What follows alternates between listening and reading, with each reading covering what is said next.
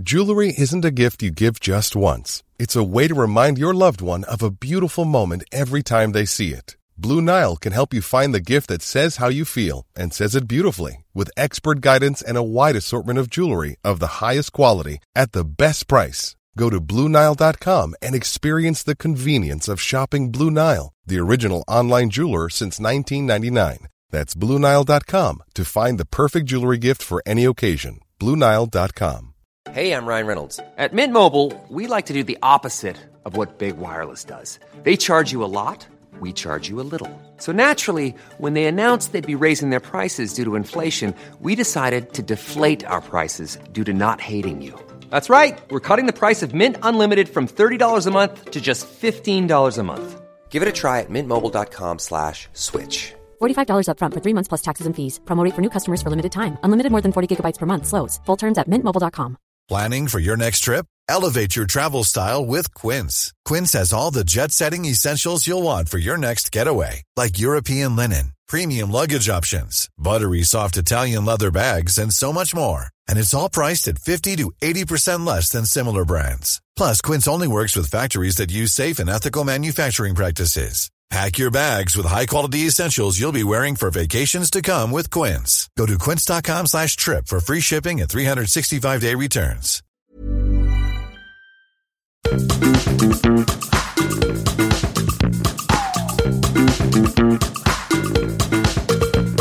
This is Reasons to be Cheerful with Ed Miliband and Geoff Lloyd. Hello. Hello, how are you? Fine, how are you? How's your week been? Well, I've I've done a lovely thing for you. I've got a little something for you.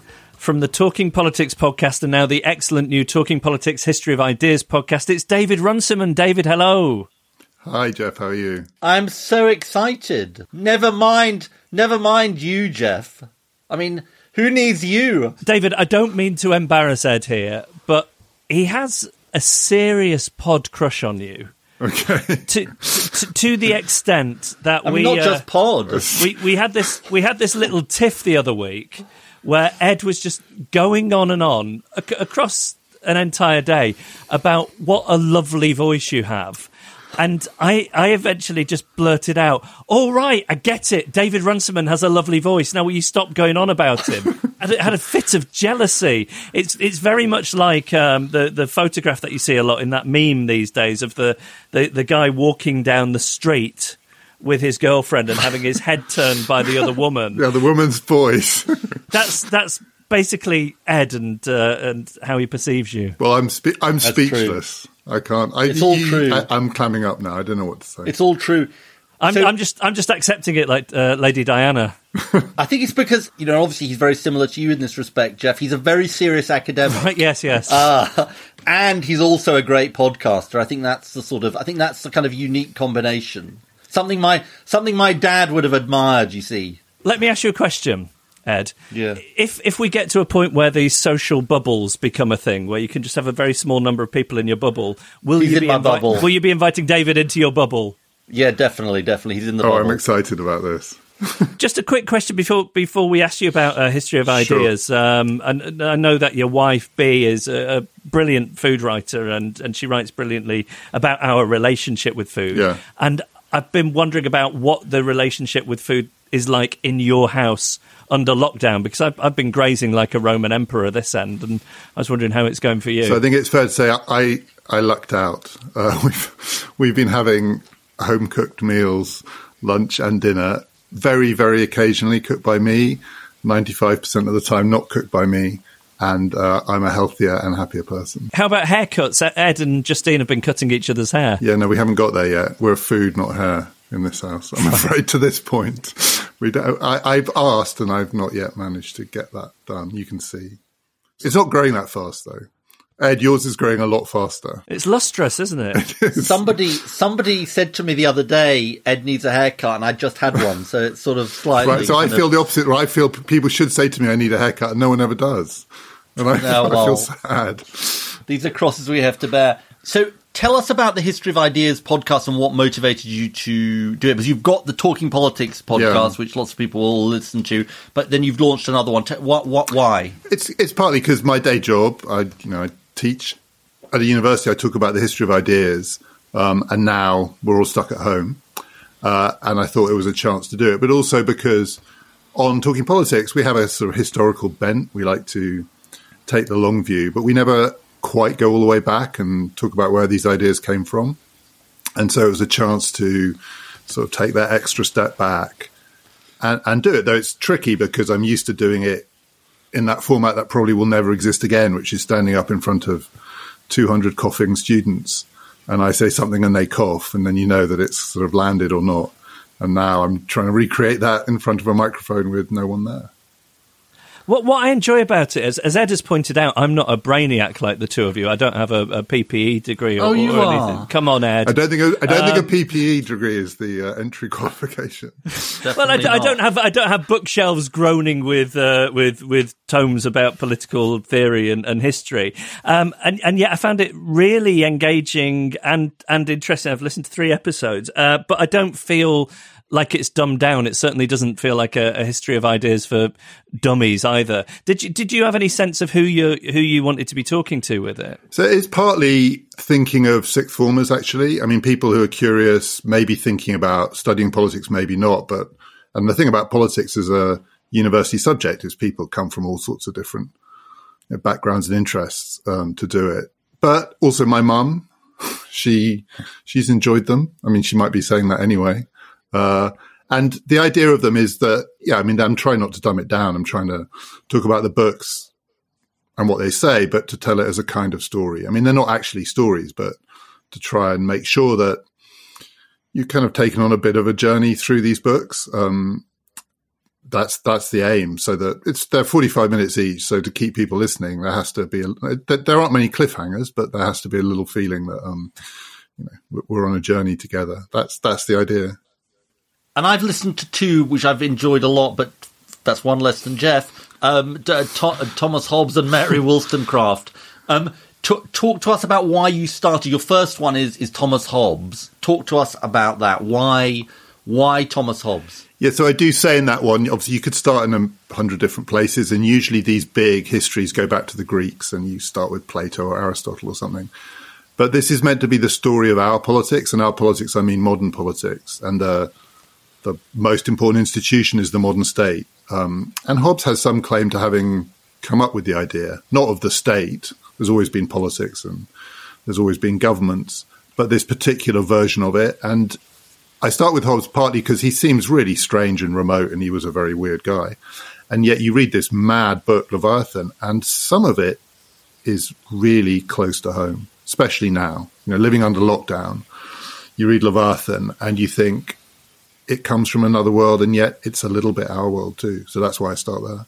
And how many episodes are there in, in this series? So there are twelve, and I think the um, I think we've got had eight out. So people do have to who listen to Talking Politics. They do have to do that difficult thing and subscribe to another podcast, Talking Politics: History of Ideas, to get the last ten. Um, and we end with Fukuyama and the end of history, and the end of history. I'll give you away the ending. The end of history is not the end of history. Oh, spoiler alert. Spoiler alert: history is ongoing. you. Ongoing.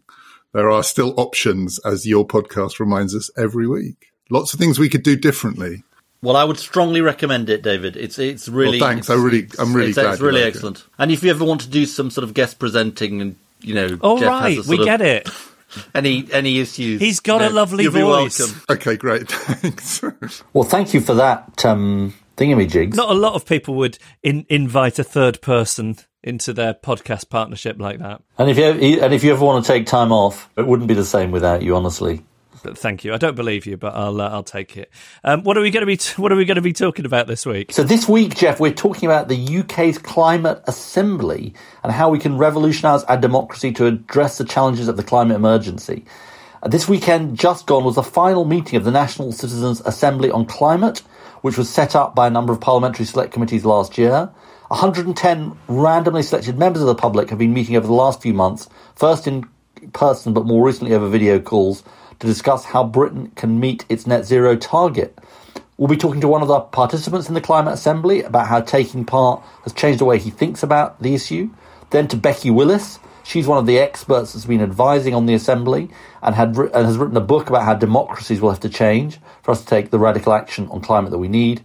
And then to Pete Bryant, who is uh, really big in the climate jury space. He runs local climate juries, and we'll be asking him why he thinks we need them in towns and cities across the country.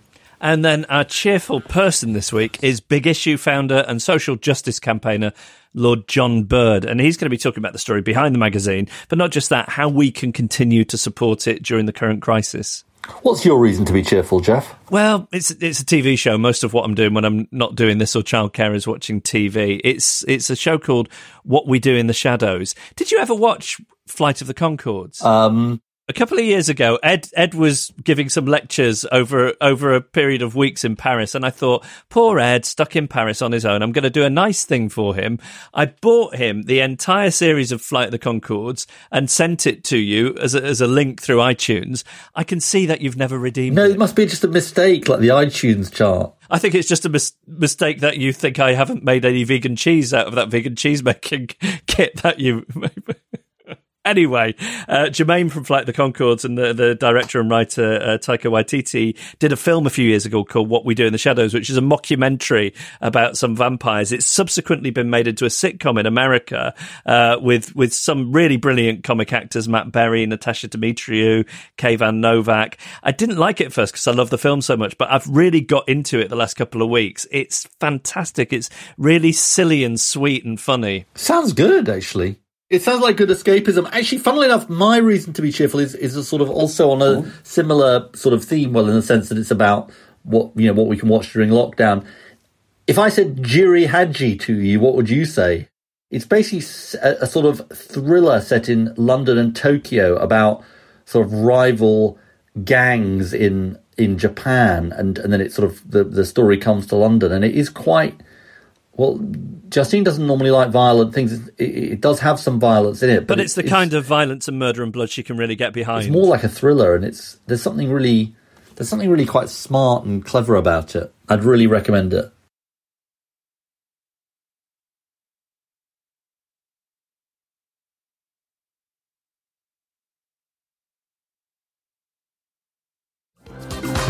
Reasons to be Cheerful, a podcast about ideas with Ed Miliband and Geoff Lloyd. Well, we're thrilled to be joined now by a participant in Climate Assembly UK. Uh, it's Ibrahim. Hello. Hello. How are you? I'm, I'm, well. I mean, I also know about you that you are a, a GP. Um, so, have you been working throughout the lockdown? Uh, yes, I have. Um, we've been working, working in a different way. So it's all changed. We do a lot more telephone consultations and trying to triage and limit the number of patients coming in. Geoff's got a couple of ailments he'd like to ask you about. The, the thing, you, the thing is, Ibrahim, when, whenever we get a, a, medical professional on the podcast, both Ed and I have a laundry list of things wrong with us. We're both hypochondriacs, but as long I, as it's not a really, rash. I'm very conscious of your time, and I'm going to try not not to burden you with that. But uh, okay. I do now have your contact details, so you will be hearing from me in in the future. Um, so, so you've obviously, as as well as working, uh, you have uh, been devoting time to the the climate assembly. Will you just tell us about that? Tell us about how, how you were selected and how you found it so far.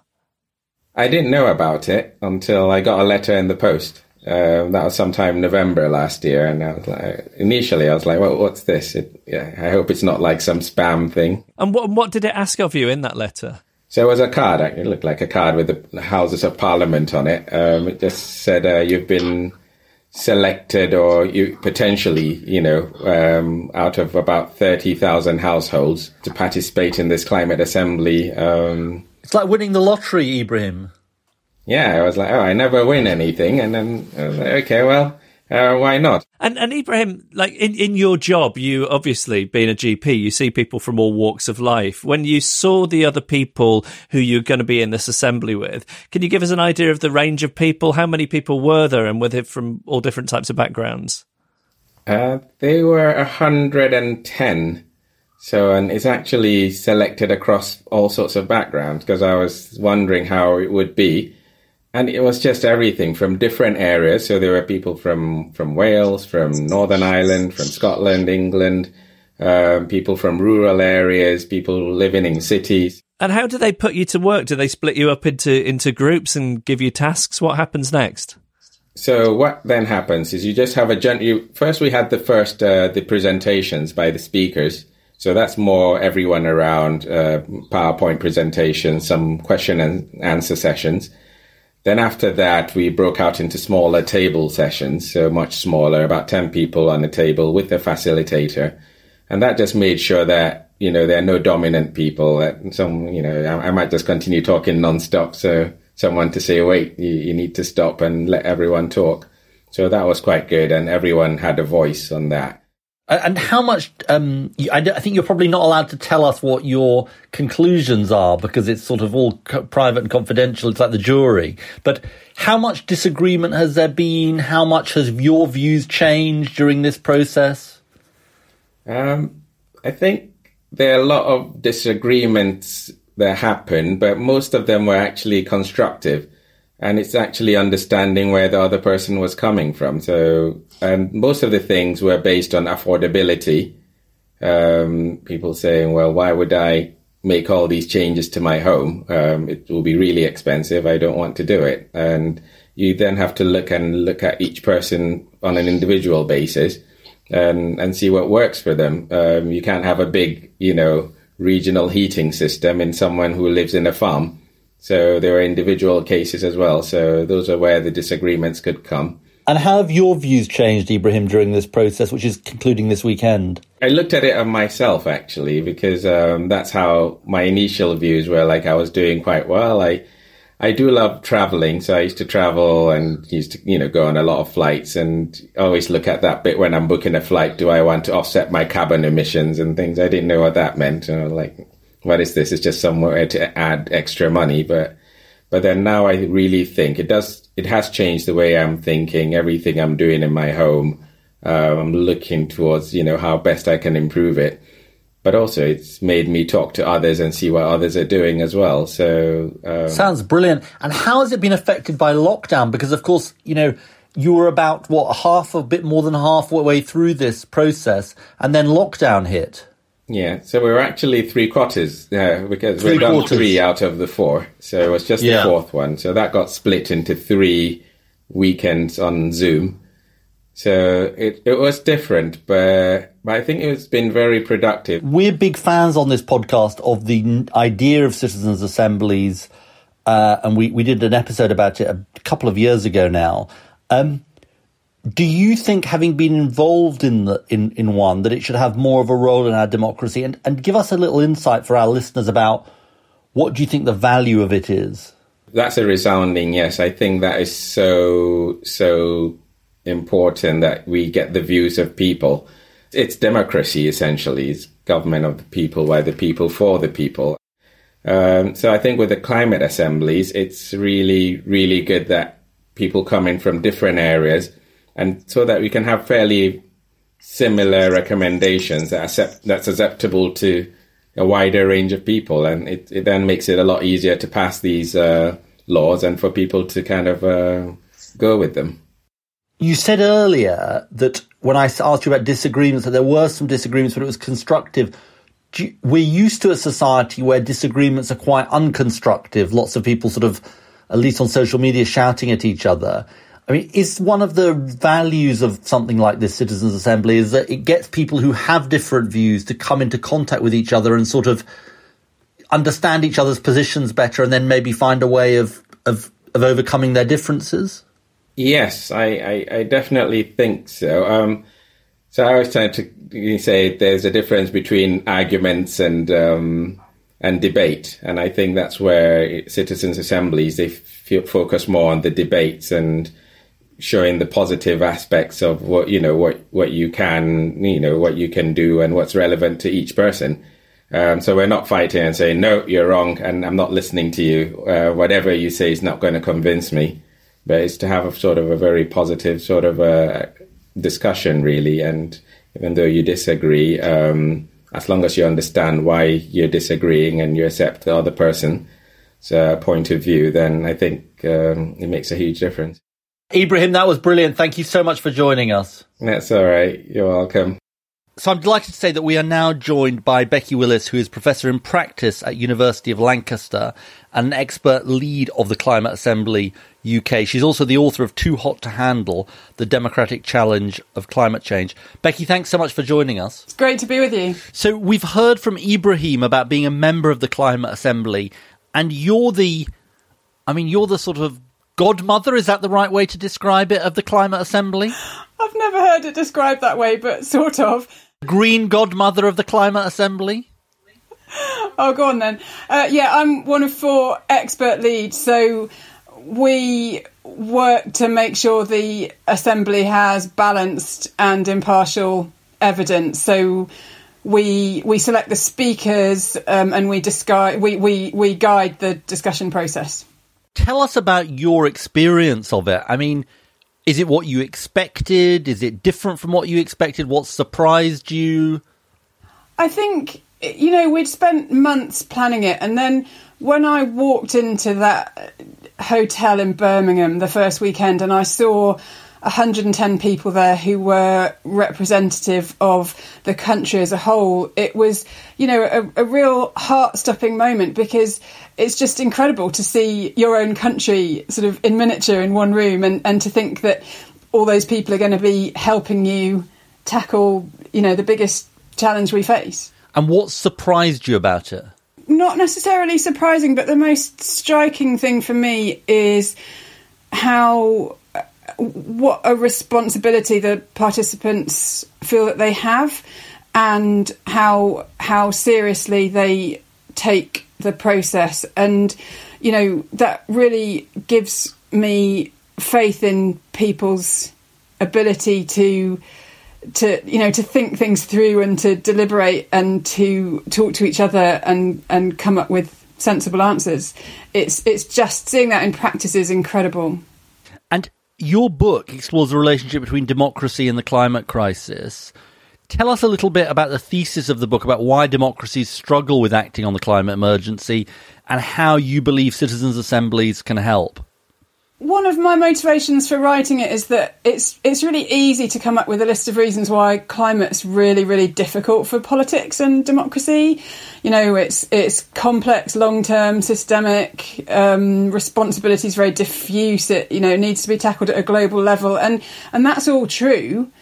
Um, but you can have two responses to that. You can say it's really difficult, so let's try and bypass democracy or you can say, let's do democracy better. And I think that at least implicitly there has been some bypassing democracy going on. I think that you know uh, there's there's there's a sort of knee-jerk reaction in the climate community to, to to say oh we should just do what the experts say and hope that people don't mind. And I just don't think that's possible, let alone desirable, because we can't tackle climate change without, you know, changes to all sorts of things that people are going to notice, like transport, what type of house we live in, what we eat, and so on. So I think we've got to be talking about uh, climate action that improves people's lives, and it's best if we can hear from them about how to do that. So that's why I'm, you know, firmly in the second camp. I think we should have more democracy, better democracy, um, as part of the way that we tackle the climate crisis. So that doesn't mean not listening to scientists or experts at all, but it means that that that experts and politicians should should have a certain amount of humility and and and accept the fact that people are experts about their own lives and we can we can have better responses if we if if we work with people about and talk to them about what's important to their own, own lives what their values are what their practical experiences are and and, and we feed that in and, and and I think that way you you have at least a hope of getting a, a, a climate strategy that, that that will build support and will work to um, improve people's lives. And on politicians, can you tell us about the research you've done on how MPs approach the climate crisis and how that has shaped the climate policy we've seen in recent years? Talk about me like I'm not here, Geoff. That's fine.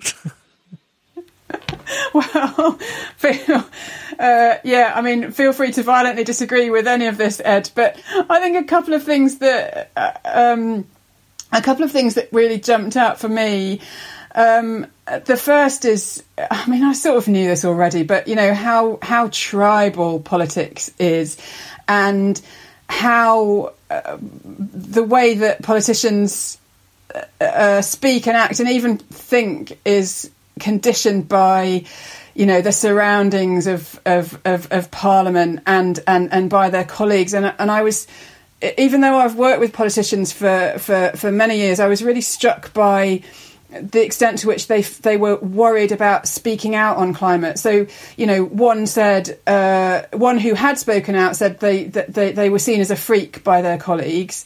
Um, and you know another said they didn't want to be seen as a zealot and so uh, th- they sort of paid a price for speaking out on climate and that really surprised me um, and, and, and the other thing that really jumped out was that, that, that, politicians didn't feel under particular pressure from from from voters to to act. And um, actually, when you compare it with the data around public opinion, they probably uh, underestimate people's concern about climate and people's potential support for more radical climate policy. So, you know, those those two things, the sort of worries about speaking out and the uncertainty around public support, I think really hold back uh, meaningful meaningful responses to climate. If if you think about the work you've done over the years, uh, being involved in climate policy, I know you used to run Green Alliance how different has sitting with members of the public and, and coming up with ideas been compared to you know working uh, with with politicians or, or people uh, developing policies? Just the process of it.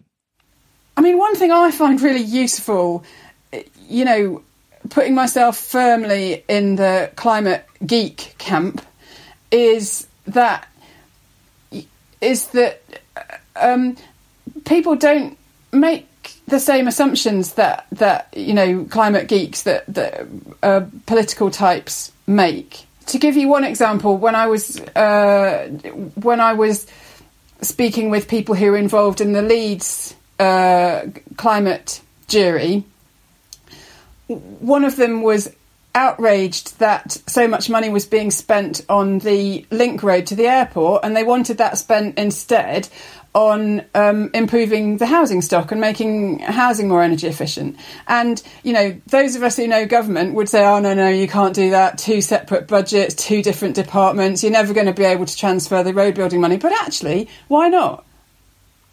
I think, you know, climate's been talked about in the in the technical realm, you know, it's always, oh, which technology should we choose to get us to net zero and, you know, how much nuclear and how much renewables and what's the balance there?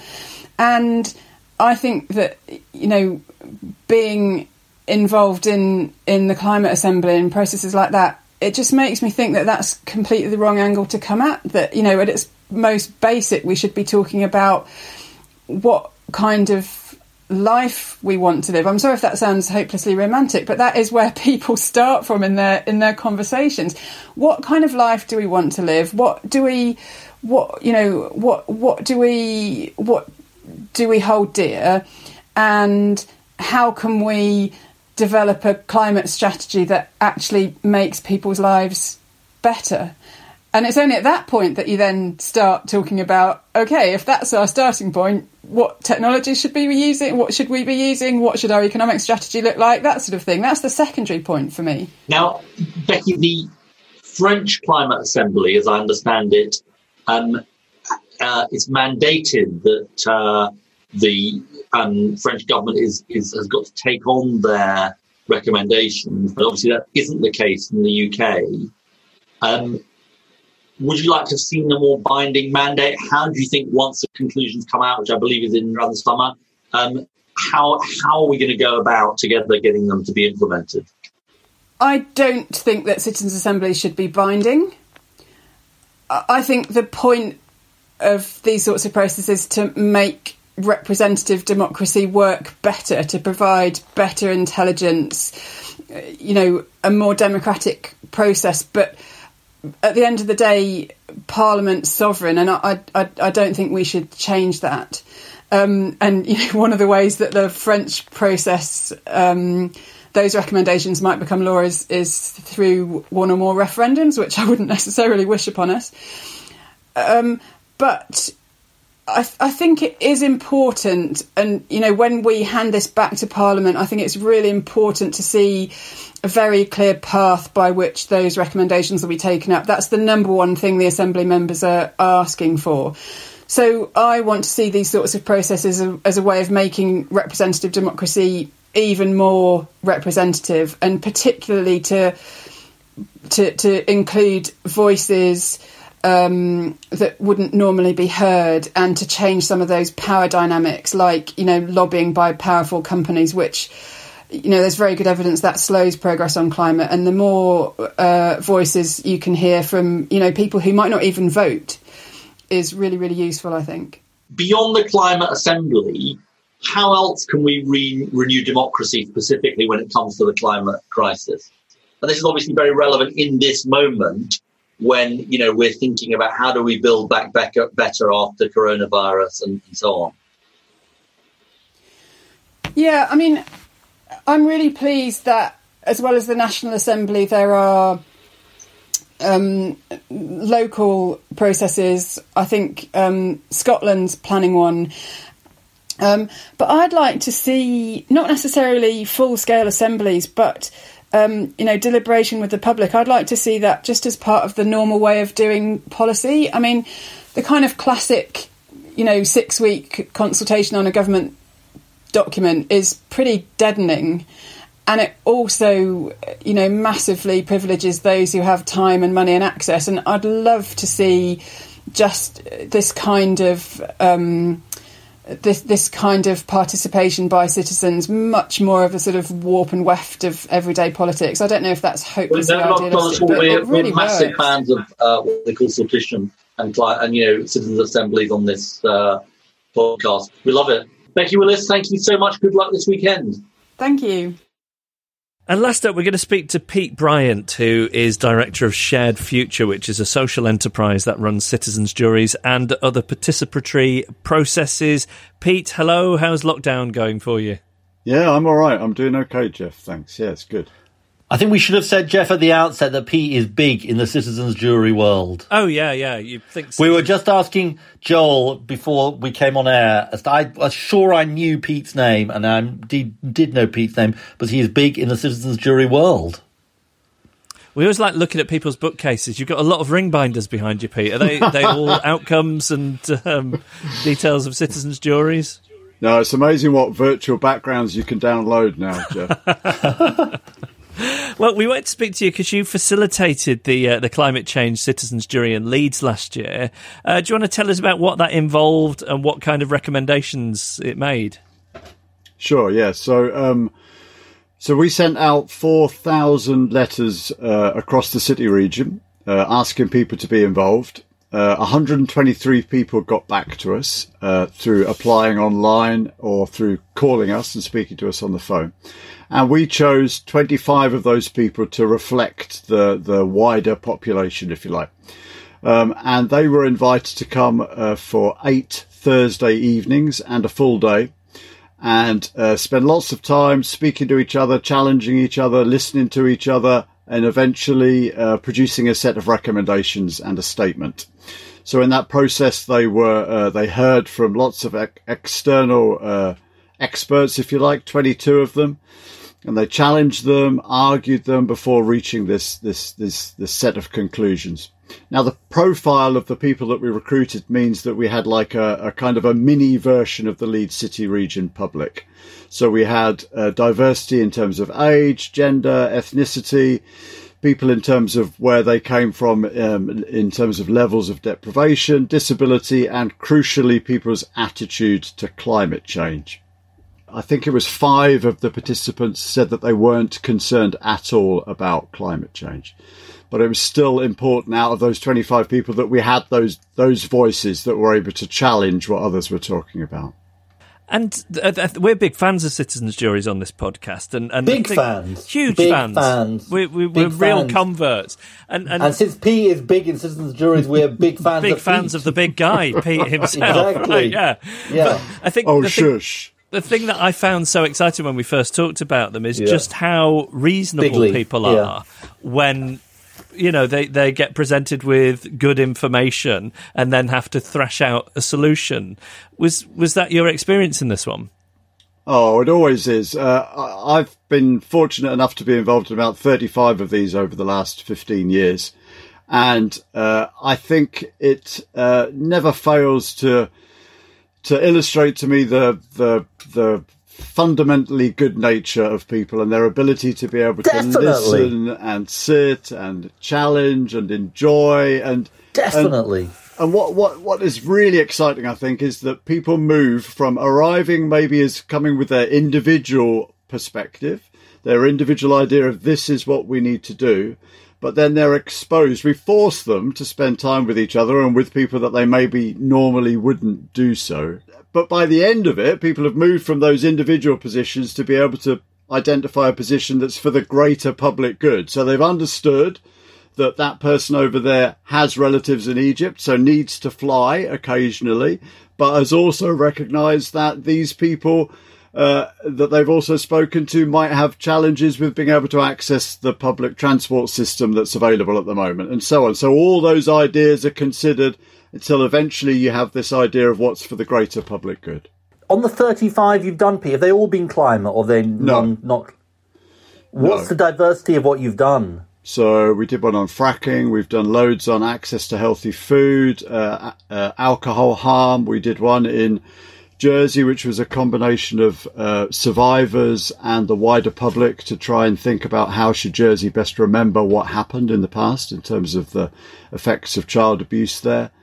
Um, uh, how to best achieve uh, community engagement, lots and lots of topics. At the end of a process, without fail, those citizens will want to do something.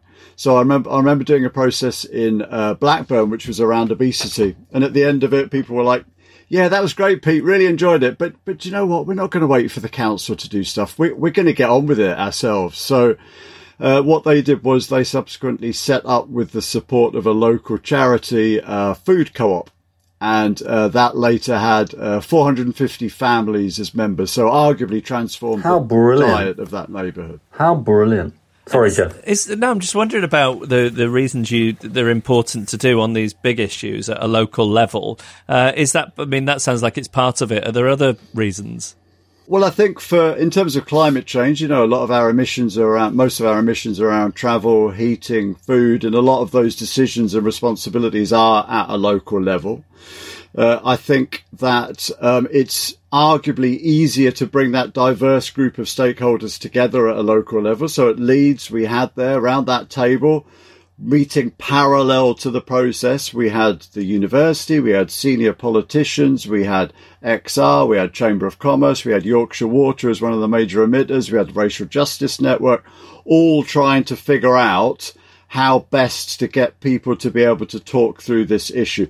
And at the same time, us very subtly forcing them to think about what action they can take. So it's not about just here we go. That I mean, policy doesn't work in just such a, lo- a logical a logical set of steps, doesn't it? It's not just going to be about uh, we've produced this set of recommendations. Council go ahead and act on it. There's loads of other different stakeholders and actors that need to take action, and so this is about the conversation being okay. So Extinction Rebellion, will you act? Will you make the number one recommendation that comes out from citizens, will you make that the centre of your campaigns at a local level? Chamber of Commerce, what is your response? What, how are you going to encourage um, your uh, your businesses under your umbrella to be able to respond to the recommendations?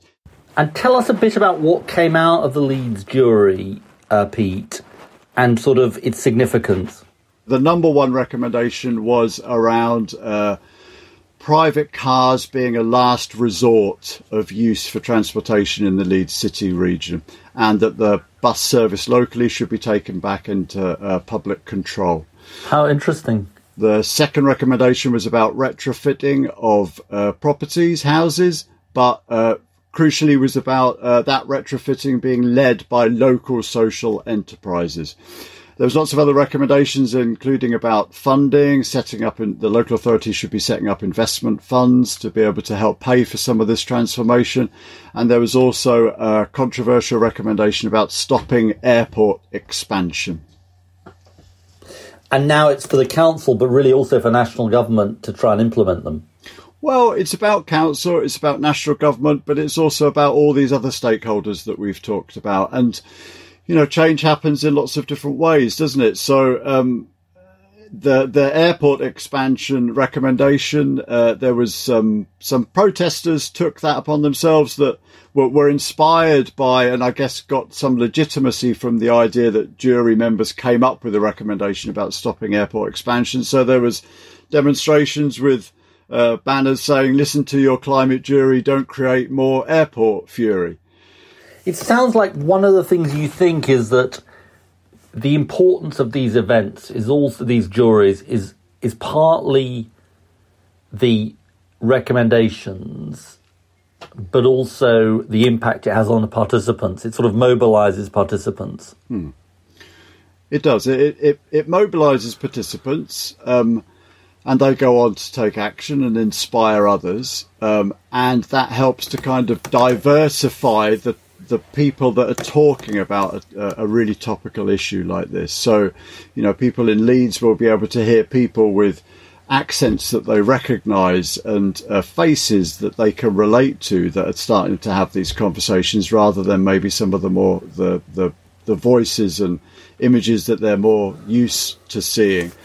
I'm chairing one in Doncaster, and we were uh, a climate commission, sorry, and um, I mean we have been work trying to work out before lockdown happened how we could find a way of funding and doing a, a, a citizens jury. I mean, do you think every town should have one? How do you expand the conversation beyond that? I think, yeah, of course. I, I think it should happen in, in uh, at every local level in every town. I mean, COVID nineteen. There's this space that's been created for us to be able to think about what a what the new normal should look like and what the future should look like, and it's absolutely essential that that space is filled with some citizen led visions and we can do that through uh, through figuring out what our response to the to the climate crisis can be in a, a local level but also we should be having these uh, across the across the nation to be able to give um, local politicians and, and, others a mandate to take action at the same time as stimulating local conversations. And then, if we start to build up this huge, uh, huge amount of recommendations and local knowledge, we'll get a very, very accurate picture of what uh, what citizens are pushing for. Okay, Pete Bryant, you've been brilliant. I can see why you're big in citizens' juries. It is. It's very easy to see why you're the big man on the block, big uh, man on the citizens' the jury ki- block. The king, the king of citizens' juries, the czar of citizens' juries. Czar, I like that. Um, thanks so much for joining us. Yeah, thanks ever so much. So, what did you think? It was like an old friend coming back, wasn't it? The deliberative Yeah. democracy. I think we've talked in the past about how one of our favourite ideas we've ever had on the podcast is sortition. And once again, just hearing from our guest today, it just reminds me that people, if they're properly informed and have to come up with a consensus, um, they they're they're really smart and, and can be trusted. And I think it's a really exciting prospect for the future of democracy. I'd like to see more of it. Yeah, I was really struck by so much of the conversation. Ibrahim talking about the way in which it was a way for people to resolve their disagreements in a constructive way. Um, Be- Becky Willis just about how seriously people took the process that that really struck her. People taking their responsibilities so seriously, and then and then sort of Pete on on just the sort of you know what's already come out of the Leeds one, and and, and also the the remarkable diversity of what this can be used for. So um, I suppose it just made me an even bigger fan, and you know. I really look forward to hearing what the Climate Assembly concludes because it's really relevant to this moment. Send us your ideas or suggest a guest for a future episode. Email reasons at cheerfulpodcast.com. Find us on Facebook or tweet at Cheerful Podcast. Imagine the softest sheets you've ever felt. Now imagine them getting even softer over time. That's what you'll feel with Boll and Branch's organic cotton sheets. In a recent customer survey, 96% replied that Boll and Branch sheets get softer with every wash. Start getting your best night's sleep in these sheets that get softer and softer for years to come. Try their sheets with a 30-night guarantee. Plus, get 15% off your first order at bollandbranch.com. Code BUTTERY. Exclusions apply. See site for details. Ready to pop the question? The jewelers at BlueNile.com have got sparkle down to a science with beautiful lab-grown diamonds worthy of your most brilliant moments. Their lab-grown diamonds are independently graded and guaranteed identical to natural diamonds, and they're ready to ship to your door. Go to BlueNile.com and use promo code LISTEN to get $50 off your purchase of $500 or more. That's code LISTEN at BlueNile.com for $50 off. BlueNile.com code LISTEN. Hey, I'm Ryan Reynolds. At Mint Mobile, we like to do the opposite of what Big Wireless does. They charge you a lot, we charge you a little. So naturally, when they announced they'd be raising their prices due to inflation, we decided to deflate our prices due to not hating you. That's right. We're cutting the price of Mint Unlimited from $30 a month to just $15 a month. Give it a try at mintmobile.com slash switch. $45 upfront for three months plus taxes and fees. Promo rate for new customers for limited time. Unlimited more than 40 gigabytes per month. Slows. Full terms at mintmobile.com. Well, our cheerful person this week, we're delighted to have him on. He is a crossbench peer and famously founder and editor in chief of The Big Issue, Lord John Bird. Hello, sir. Hello there. John Bird is in the house. What's what's the correct way to address a lord, Ed? Uh, I don't know, Lord. but I, I My lord. eminence, grace. I hate it when people forget I'm a lord. Uh, I'm, I'm a bit like, uh, I- I'm probably a bit like some of those new. I think Sir Mick Jagger likes to be called Sir Mick Jagger. Uh, but I Wh- definitely wh- where are you Lord Bird of, John? Notting Hill. So, do you get to choose where you're lord of then? Yeah, You do, yeah. Yeah, but you have to have some kind of connection. And my connection is that I was born there. I could not live there, uh, largely because uh, once upon a time it was a, a poor slum, and now, of course, it's a very rich slum. You've got to be in the media to live there, or you, you've got to have a shed load of money. So, so where are you spending lockdown then, John? I'm I'm in Cambridgeshire because I moved to Cambridge. Oh God, uh, about t- ten years ago. So I'm I'm having a wonderful time. It's terrible because it's a terrible crisis, and I'm on the bike all the time, and I'm uh, uh, doing all sorts of things. You know, writing and painting. I'm Britain's greatest unknown artist painter. I could sell my stuff for millions, but I don't for a number of reasons. One is because no one's asked me. So we- we- we're going to talk about um, what what's been going on with the big issue during the crisis, but I wondered. Um, it's been part of all our lives for so long. I, I seem to remember first being aware of it in Manchester in the early nineties. Do you want to just remind us of the story behind the big issue?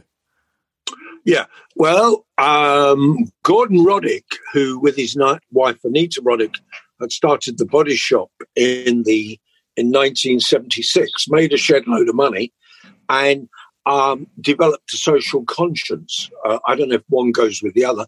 Uh, and Often not, I think. Often not. No, not enough. Anyway, so what happened was the uh, they um, uh, Gordon was in New York in 1990 and saw a street paper. Somebody selling a street paper talked to the guy, and the guy said, um, "You know, I've been in and out of the penitentiary. I'm selling this because I'm homeless and all that sort of stuff." So Gordon thought it was a good idea to come back to the UK and to try and start one for a street paper for London. Unfortunately, it, most of the organisations didn't want to give the homeless the chance of making their own money because they'd spend it on drink and drugs. That was the problem.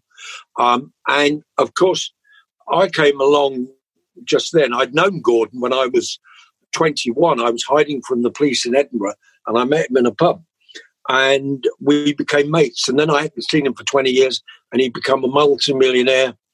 And then he asked me to start the street paper, um, which I did. And so I started off with this kind of a hand up, not a handout.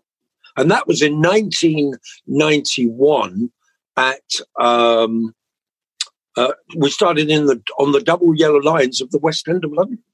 We had a special arrangement with the, um, with the, with, with the parking wardens. They looked the other way because they loved what we were doing. And, and how many, how many vendors do you have today? Well, our, our, vendors are all banged up now. They're all locked down, and well, most of them are. Uh, we've got in the region of about 1,700 that we're working with at the moment throughout the, the UK. Um, sometimes it's more, sometimes it's slightly less. And John, you've obviously been facing special challenges because of lockdown, uh, and, and in terms of your vendors, we'll come on to the wider homelessness situation in a sec. But tell us what you're asking people to do in relation to the big issue, because that's really the important reason to have you on. What we're asking people to do is to subscribe to the magazine, um, and we've gone from about 300 subscriptions uh, six weeks ago to about 9,000. So subscribe to the magazine, and we're asking them to keep uh, subscribing, uh, largely because we are still giving half of the money, putting it aside uh, to give to homeless people who we're working with, to our vendors, ex homeless, vulnerably com- accommodated people that we work with. So we're asking people to go to thebigissue.com uh, or look. Or the big issue app. I've got my wife here, and she knows more than I've ever known. That's a really important message for people, John. And tell us, we covered on the podcast last week the issue of uh, the way in which rough sleeping had been dramatically cut during this crisis by the sort of necessity of the pandemic. Tell us what you make of that and what your hopes are for the for the kind of future. Well, I am an ex rough sleeper. I'm an ex uh, beggar.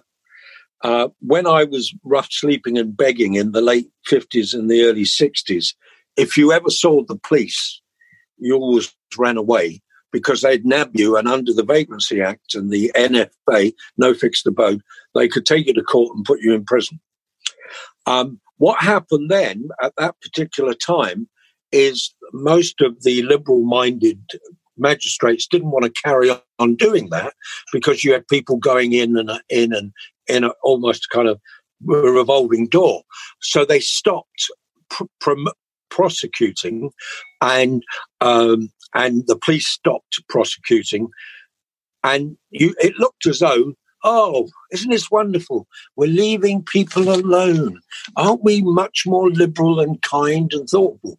But then what did we do? Every government since then, some with um, you know, responded well. Every government delegalized, de- made these people beyond the pale because what they really said was, we're not going to do any, we're not going to punish them because they're breaking the law. We're going to say the law doesn't exist, and we are not going to take any responsibility for them. What I like about putting their, our arms around the homeless irrespective of whether they have a right to public funding because a number of them are from overseas, whether they are people who have got problems, physical problems, mental health problems. The fact that we've said nobody is allowed to stay out on the streets and become ill and die from the COVID 19 thing. That is a first. This means that for the first time, there is a compact between us and the homeless. And there has not been a legal relationship since the old days when we banged people up for being vagrant. And John, I think you you would say that's got to continue through the crisis, uh, through beyond the crisis, uh, basically. Yes, yeah. That, that that contract. Yeah. What I've been saying to everybody, every government, uh, since even before the big issue, uh, I was saying, look, you can't leave people out. So human rights abuse to let people die and get hung, get ill, mentally and physically ill. Whether they want to be there or not is not the point. The point is they are not acting in their own interest, and we have to look out for their self interest. So, therefore, we have to bring them indoors, we have to put them into therapeutic communities, we have to get uh, get the uh, support to, to, to work on getting the devils out of them that caused them to end up on the streets. So, therefore, I'm a great believer of now we've done this, let's now make sure that we don't decant people back onto the streets, but what we do is we give them the opportunities and the chances that we all have of having some kind of stability uh, in our lives. And I have quoted, and I did it in Parliament yesterday, where I said that in the same way that Clem Attlee and Winston Churchill dug uh, Beveridge out of retirement to write up the precursors for a for a post-war response to poverty, uh, the welfare state. We need that. We need at this moment. We need everybody working on a game plan for what happens in three, six months' time. And I don't know that there's much evidence of the thinking people are still working in this kind of emergency. Well, John, it's it's good to know you're in there making those arguments. We want people to sign up and subscribe to the big issue online. And what's your next painting going to be? My latest painting is I'm working very much in the abstract field because I'm cheesed up with doing fine Renaissance style stuff. I'll send you some of it. It's beautiful. We'll let you get back to it. Thank you so much for taking the time to talk to us. Thank you. God bless. Reasons to be cheerful with Ed Miliband and Geoff Lloyd. Well, we're in the outro. And Geoff, you know, maybe you want to find out a bit more about this week's episode and the climate assembly and so on. And how, how, would- how would I go about doing that? Well, then? what do you think? Have you got any ideas? I think, well, my, I think the best idea would be to go to our website, uh, which Yeah. I'll be doing um, very shortly, uh, cheerfulpodcast.com, and I'm going to sign up for our newsletter. Good idea. Which is an incredible Bingo. companion to the podcast, but not all that. There are all manner of resources and research on the website itself. So it's it's uh, it's definitely worth some of my time and worth your time too. And look, there's a fantastic person who called Zoe who who works on the newsletter, and um, big shout out to Zoe. It's really good. I'd really strongly recommend it. Zoe, we salute you. Make sure you subscribe to the newsletter and then forward it on like like chainmail. But make sure other but people make sure subscribe. that people you're forwarding to it subscribe yeah, as well. yeah, definitely. Now, before we go, we're going to talk about your bookcases. I've made it the, to the bookcase credibility um, Twitter feed, haven't I? Well, what what is that for people who don't know? Uh, it's a Twitter feed called Bookcase Credibility, where they use shots of people who've been on TV uh, with their bookcases behind them. It was quite, it's quite poetic. It was all about Poseidon. I didn't fully understand it. Here's what they had to say about you. They said Ed Miliband brings down the credibility hammer with such force that the world begins to bend at the edges. Sounds good. No subtlety, no sly artistry. Ed is in our face and he's brought his mates. It's a tidal wave of credibility, and Ed is Poseidon in his chariot, trident raised. I'll, I'll take that. Don't you think? Yeah, congratulations. Thank you very much. Let's try and get you on it next week. You'll you'll notice that I uh, I never have my bookcase in view. Why is that? Which is mainly because because it's just shelf after shelf after shelf of books about the Beatles. Well, that's good. I think that's really good for bookcase credibility. Now, I'd like to thank our guests uh, Ibrahim, Climate Assembly participant, Becky Willis, and Pete Bryant. And thanks to Lord John Bird. And do make sure you support the big issue by uh, subscribing to them digitally. Emma Caution produces our podcast with research from Joel Pearson, backup from Zoe Gelber and Joe Kenyon. Gail Lofthouse is our announcer. James Deacon made the idents. Ed Seed composed the music, and our artwork was designed by Henry Cole. He's been Geoff Lloyd. He wishes I was David Runciman. And these have been Reasons to be cheerful.